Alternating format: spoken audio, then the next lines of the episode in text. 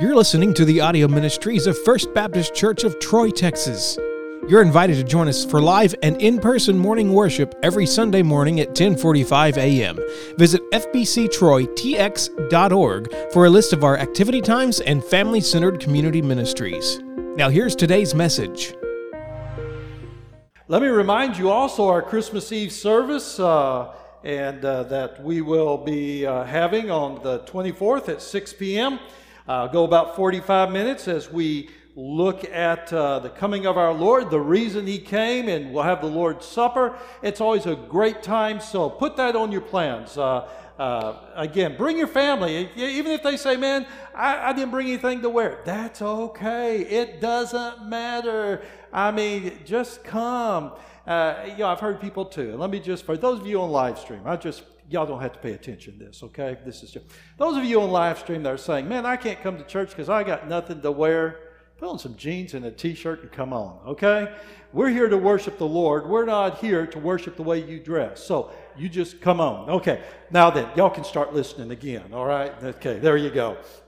Okay, we're going to continue in our series, uh, our Christmas series of Christmas for one for all. And so, if you will, go ahead and you'll turn to Isaiah chapter 42. Isaiah chapter 42. We'll be looking at verses 5 through 9. If you remember, last week we were in Isaiah uh, 49. We're just going to back up a little bit here. Isaiah 42, uh, verses 5 through 9.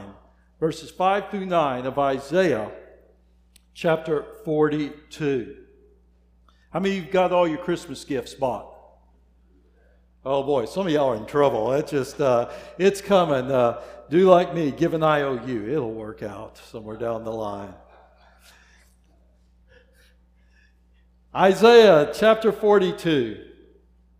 We look at verses 5 through 9. This is what God Yahweh says, who created the heavens and stretched them out, who spread out the earth and what comes from it, who gives breath to the people on it and life to those who walk on it. I, Yahweh, have called you for a righteous purpose. Now, most of you in your translations, you is capitalized, right? Okay. So remember that. Verse 6 again, I, Yahweh, have called you for a righteous purpose, and I will hold you by your hand.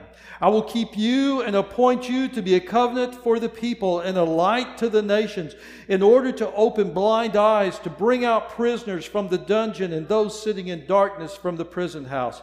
I am Yahweh, that is my name.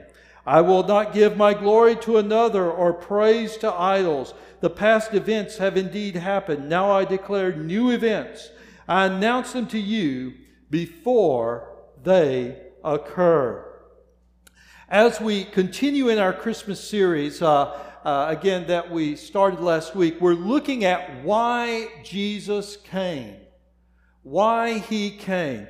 And again, I think, as I stated last week, I think we sometimes we get so caught up in the celebration of his birth and the happiness and the merriment and all that that is wrapped around Christmas that we forget the reason that Jesus came.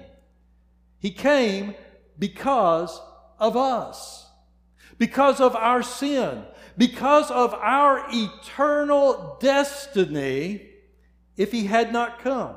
And that would have been a place called hell.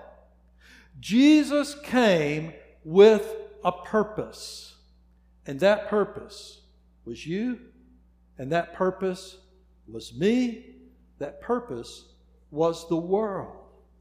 Now, Last week, we looked at a conversation between God the Father and God the Son.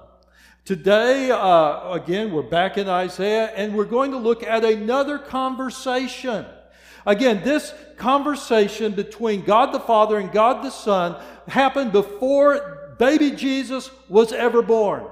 It happened before he was even conceived. It happened before he was laid in the manger in Bethlehem.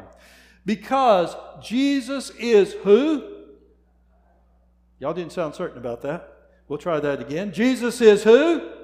God. He is God, and God has always been, and God will always be. So Jesus has always been. He is God. He is part of the Trinity God the Father, God the Son, God the Holy Spirit, three in one. So He has always been. And so we're seeing a conversation between two of the Trinity right here.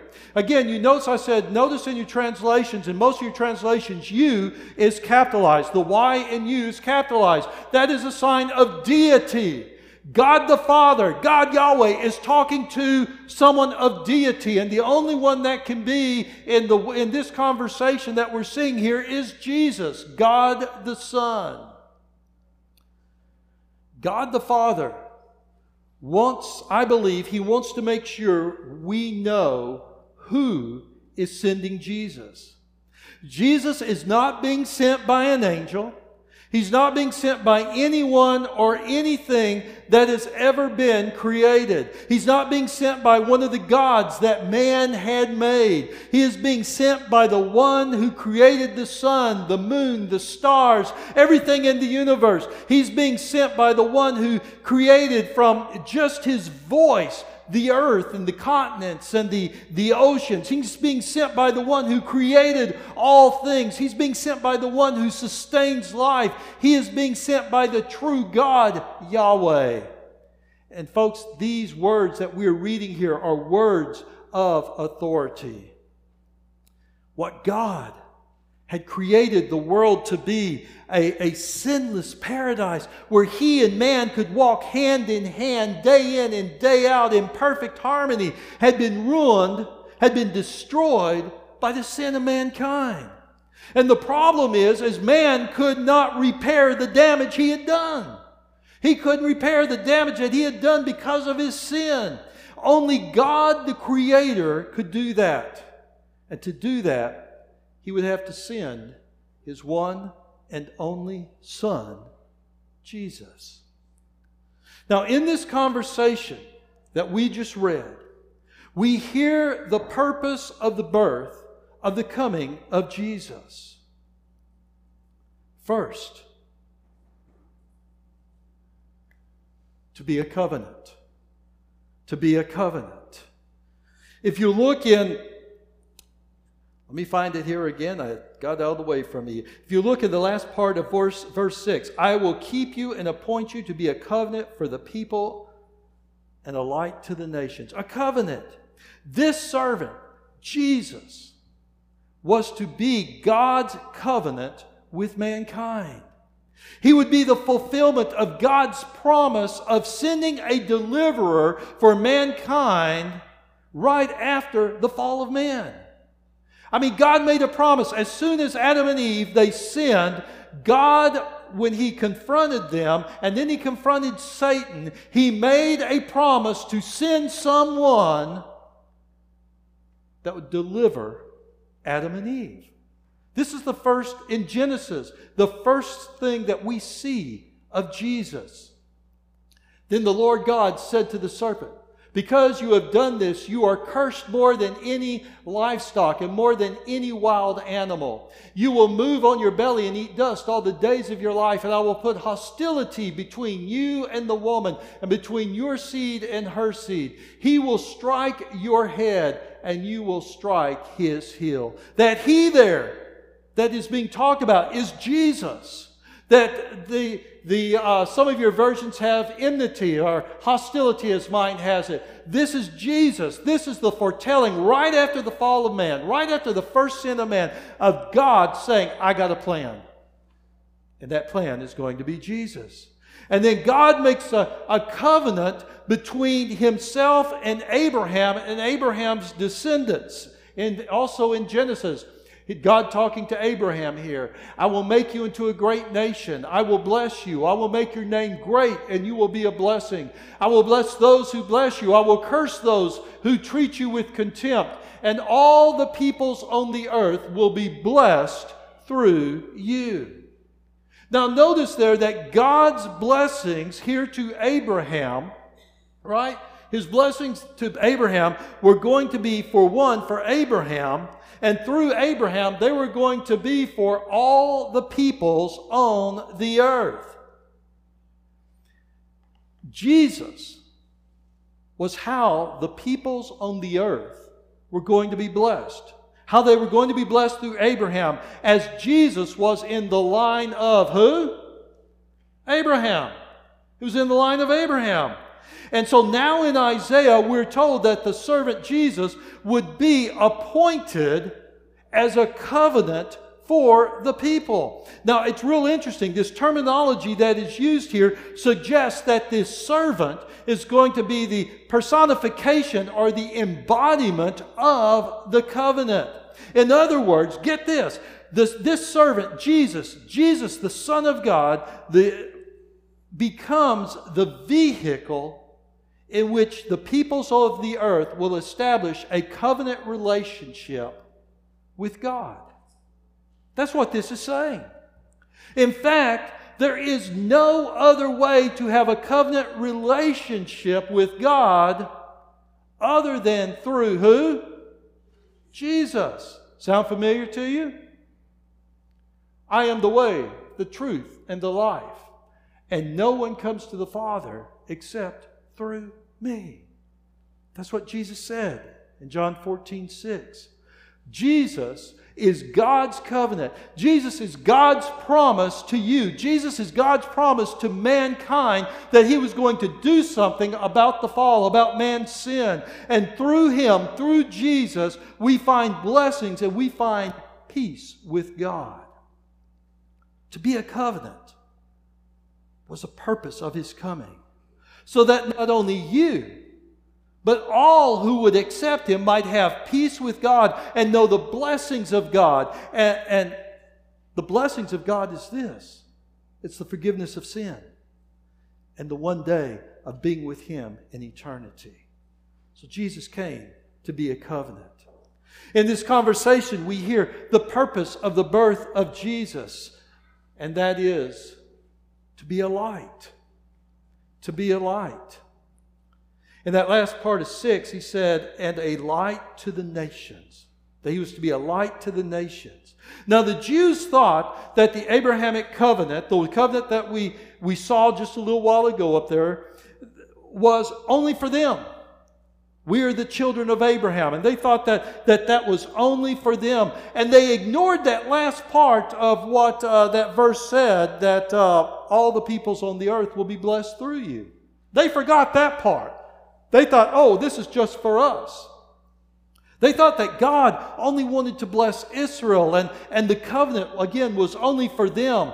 But yet, God, in that verse that we saw, that Abrahamic covenant, tells them that his love just isn't for them.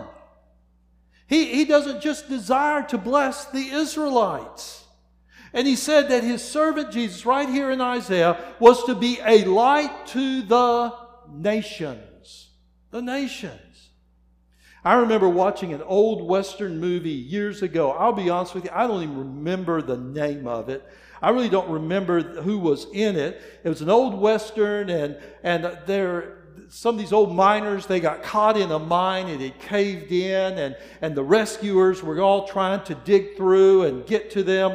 And the miners were in, I didn't understand, they were in complete darkness, but on TV you could see them talking to one another. But they were talking about how dark it was and they couldn't see anything, you know. And, and so there they are, and they're about to die. They'd been in there for some days and they were out of food and there was no water and they had given up hope. And all of a sudden, one of the miners, one of these guys looked up, and there was a pinhole of light starting to come through and starting to get brighter and brighter and brighter. And it was the rescue people on the other side digging through. And, and one of these miners yelled out, We're saved! We're saved! And the rescuer on the other side of, of that mine, the, those that were digging through, yelled in through the hole, Come to the light and you'll be rescued. Come to the light and you'll be rescued. Folks, the same thing is true spiritually with Jesus. Come to the light and you'll be rescued. And notice that Jesus was not a light to only one nation, the nation of Israel, like the nation of Israel liked to think they were. No, Jesus was a light to all nations to all people groups, to all nationalities, to all races, male, female, young, old. Jesus is God's light to all people who are caught in the darkness of sin. Jesus is, is God's light to all people to light the way to salvation. Come to the light and you'll be rescued. The light of Jesus dispels the darkness of sin. Life was in him, and that life was the light of men. That light shines in the darkness, yet the darkness did not overcome it. That's what John says about Jesus. Maybe some of you also saw a document, uh, documentary that was on a little while back. That person received an eye transplant.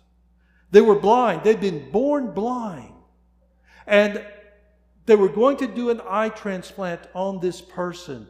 And their hopes was that they would be able to see again. And the cameras were there as they were taking the bandage off this person's eye. And that person, their eye was squinted, and you could just see them just barely starting to open it. And their first words were this I see light. I see light. After living in darkness, their blindness was gone, and the proof of it was light. Jesus lights the way out of sin and despair that you find yourself in.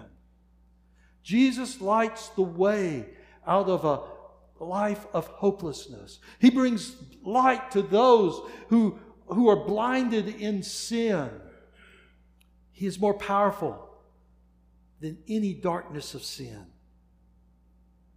I don't care what the sin in your life is, He is more powerful than it. And He'll overcome it if you'll just let Him in your, in your life, if you'll just come to the light. He is the light to overcome the darkness of sin in the life of an individual and in the lives of everyone in the world. Because the light of Jesus is for one and it's for all. In this conversation, we, we hear the purpose of the birth, of the coming of Jesus, and that is to be a deliverer. To be a deliverer.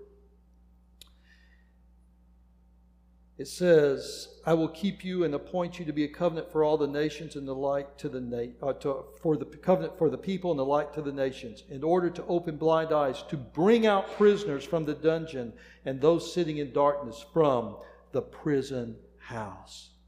He brings out prisoners from the dungeon from those sitting in the darkness of the prison house. And folks, this somewhat deals with our previous point, but it also deals with deliverance. The purpose of Jesus' coming was to deliver mankind from their sin. The, now, as I looked at this and the, the dungeon and the prison that, that is being spoken of here is not literal. It's not literal. There's really no indication that the Israelites uh, as a whole were ever in prison during the Babylonian exile in which this was written this time period of this was written. In fact, none of the prophets that I could find uh, wrote during this time period about that happening, uh, whether it be Jeremiah, Ezekiel, Daniel, Ezra. They never portrayed the Israelites living in dungeons, the people as a whole living in dungeons. So, what we have here is a metaphor, a metaphor of God's deliverance of people from the prison of spiritual darkness, uh, uh of ignorance, spiritual ignorance how he's delivering them through the work of his servant, Jesus. You see, someone had to deliver mankind from the prison of sin, from the dungeon of darkness. Prisoners can't free themselves. They can't free themselves. You can ask Steve Cannon. Those guys in the prison there at Bell County, they can't free themselves. They're depending upon someone else to free them. I read a story about the American army releasing the Jews that had been put into the concentration camps uh, by the Nazis in the Second World War. And one of the Jewish prisoners said this Our situation was hopeless as we could do nothing on our own. Then the Americans came and delivered us to freedom. Delivered us to freedom. Folks, what the American soldiers did for those Jews in that concentration camp, Jesus did to, for us on a spiritual level. Those who are chained in the darkness of, uh, in the dungeons of darkness of sin, cannot release themselves. You can't save yourself from your sins because you're a sinner. It has to be someone who knows no sin to save you from sin. Someone who's outside of the prison and the dungeon doors has to open the doors and unlock the bonds that, that hold that prisoner so that they can go to freedom. And these prisoners of sin needed that. That's you and me. We needed someone to free us from our sin, to deliver us from the consequences, the eternal consequences of our sin. We needed a deliverer. We needed a Savior. And Jesus is that deliverer. In fact, He's the only one who can deliver mankind from the prison, from the bonds of sin. Ephesians says this We have redemption in Him through His blood the forgiveness of our trespasses according to the riches of his grace that he lavished on us with all wisdom and understanding. And then John writes this. He says, Therefore, if the Son sets you free, you really will be what? Free. And then First John. He himself, this is speaking of Jesus, is the propitiation for our sins, and not only for ours, but notice this next part, but also for those of the what? Whole world. Jesus was, is, and always will be the only hope that you and I have, that the world has, to be delivered from the bonds and eternal consequences of sin. And as that verse in First John said, Jesus didn't come just to satisfy uh, the punishment required for sin on the cross for just one person. He would have if that if only one person needed him, but he did so for the whole world. That's why Jesus came. He came to deliver mankind from the eternal consequences of sin, a place called hell. He came so that no one hear me, no one has to go there. No one has to go to hell. He paid the price on the cross for the sins of the world. And folks, no one has an excuse for not being with Him in the glories of heaven. The people in hell are there now because they refuse to recognize and to accept Jesus and what he came to do on that Christmas morning 2,000 years ago to deliver them from their sins by dying on the cross for them. People go to hell by their own choosing, not by God's. Christmas and the cross are proof of that. God doesn't want anyone to perish. That's what Christmas is all about. Jesus came to not only be your deliverer, but also the world's deliverer.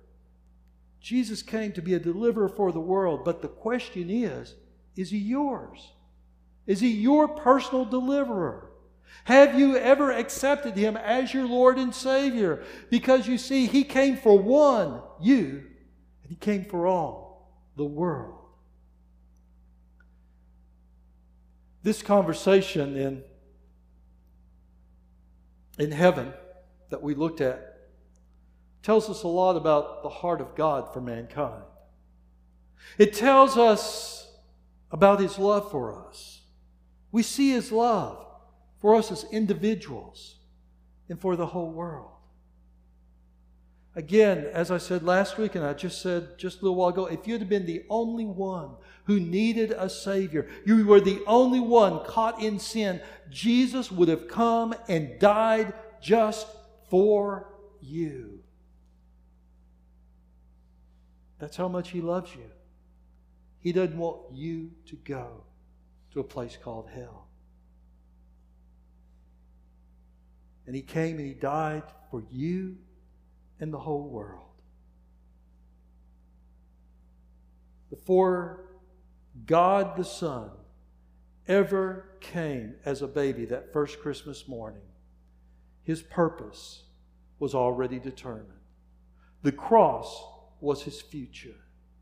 He knew what he had to do in order for mankind to have the hope of salvation. So he came. He came as God's covenant. He came as God's light.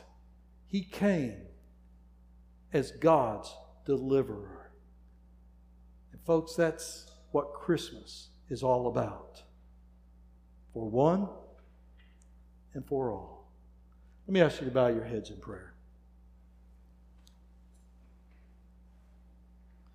Jesus Christ came for you. For you. That's what Christmas is all about. And I hope as we go through this series that when Christmas comes, you will celebrate it even more than what you do when you realize what it's really about. Christmas is about God loving you so much, He doesn't want you to spend an eternity in a place called hell. Christmas is about God sending His one and only Son so that anyone who accepts Him as Lord and Savior will not perish but have everlasting life. That's what Christmas is all about. So if you're here today and you've never accepted Jesus Christ as your Lord and Savior, would you do so? When you see how much love that He has for you, what He's done for you, all you have to do is, it's a very simple prayer that you pray. Just pray something like this Lord Jesus, today I'm asking you to come into my heart. Today I'm wanting you to be my Lord and Savior. Today I am giving myself to you, and I'm asking you to forgive me of all my sins. Today I'm trusting in you for my salvation and my eternity. If you'll pray a prayer or something like that, I promise you, according to God's word, you will be saved. And as I always say, if you say, Well, I didn't get all the words, that's okay. It's whether or not you mean it or not. You could pray that prayer every day, all day long, and never mean it, and you will not be saved. You've got to mean it. So if you pray something like that and you mean it in your heart, I promise you, God's salvation Dear Christian friend, let me ask you a question. As you've been living life, have you been living life as one who's been saved by Jesus? Or have you been living life like the rest of the world that doesn't know the salvation of Jesus? Maybe you might need to come up to this altar and just bend your knee and rededicate your life, recommit your life to Him, in realizing what all He did for you. Maybe you're here today and you need a church home, and the Lord says, Man, this is the place I want you to be. We invite you to come during this invitation time also and just say, Hey, this is a place I want to become a part of. All I know is this God has a decision for folks in this place. It's either salvation, and for folks listening to us on live stream, it's either salvation it's a recommittal of life. Again, it may be being a part of this church, or it may be you need to go tell somebody about this Jesus that you've been putting off. What is it that God wants you to do? Do it for Him. After all, look at what He did for you. Father God, as we come to this time of invitation, this is your invitation to us. This is not my invitation to the folks here in the sanctuary or those listening to us on live stream. This isn't, uh, this isn't uh, the invitation of First Baptist Church Troy to folks. Lord, this is your invitation. And Father, I pray that your Holy Spirit would find open hearts. And that, Father, we would say yes to you at what you're asking us to do, whatever it might be. So, Father, Fill this place with your Spirit. Speak to us. And I thank you for what you're going to do. For it's in Christ's name I pray. Amen. We'd like to personally thank you for taking the time out of your day to hear our latest message. Do us a favor and send an email to outreach at fbctroytx.org to let us know that you heard us and what you thought of the message. Remember to visit fbctroytx.org to learn more about how we support our local community. Again, thank you for listening.